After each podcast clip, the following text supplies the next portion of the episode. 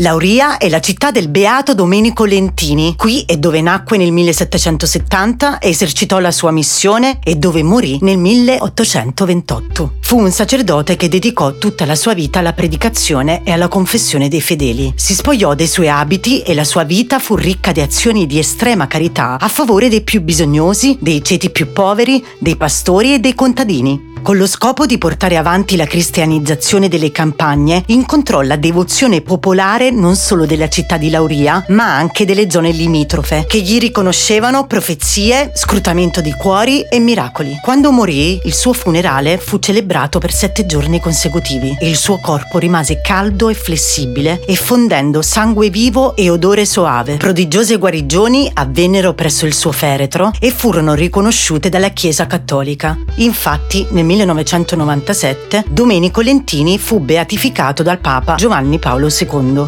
Le sue reliquie sono conservate oggi nella chiesa di San Nicola di Bari a Lauria.